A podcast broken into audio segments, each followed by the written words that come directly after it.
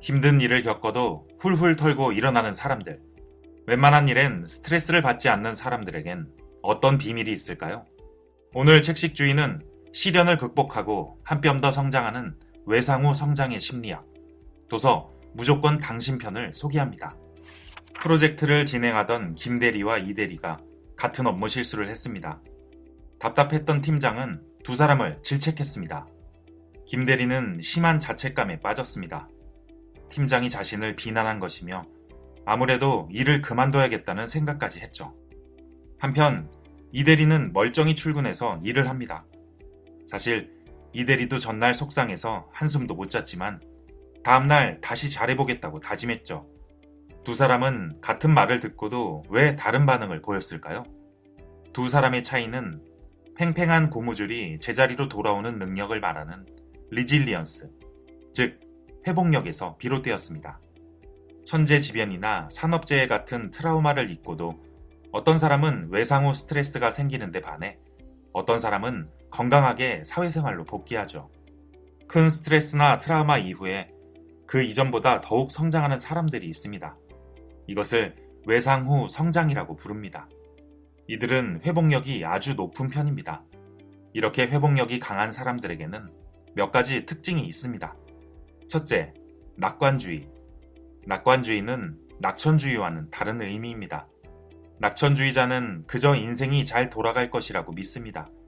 그래서 별다른 노력을 하지 않고 기다리기만 하죠.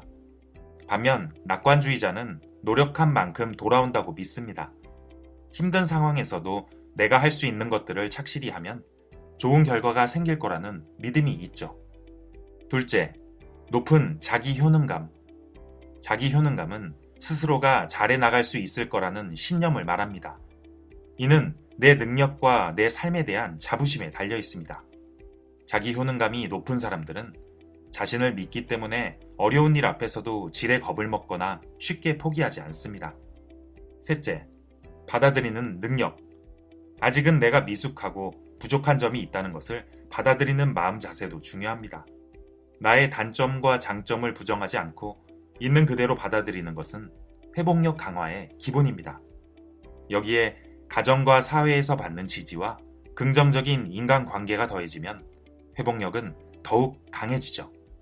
이렇게 회복력을 강화하여 시련을 극복하고 외상후 성장을 한 사람들에겐 무슨 일이 일어날까요?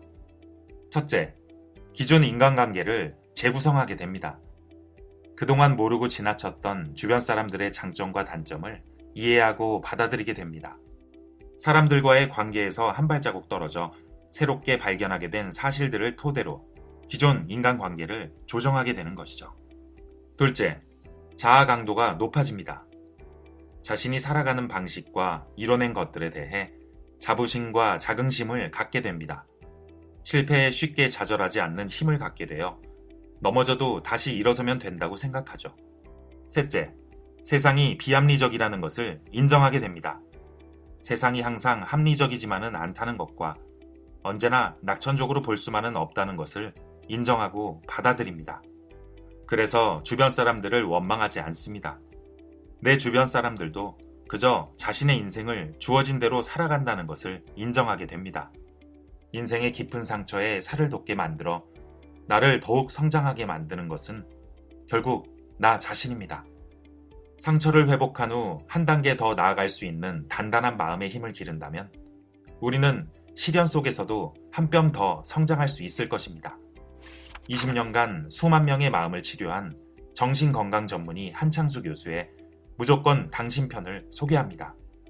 상처받은 사람들이 스스로의 마음을 치유하고 회복하는 것을 넘어 성장에 이르기까지 그가 전하는 외상후 성장의 심리학을 만나보세요.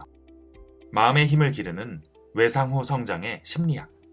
무조건 당신 편. 이 콘텐츠가 도움이 되었다면 구독과 좋아요를 눌러주세요.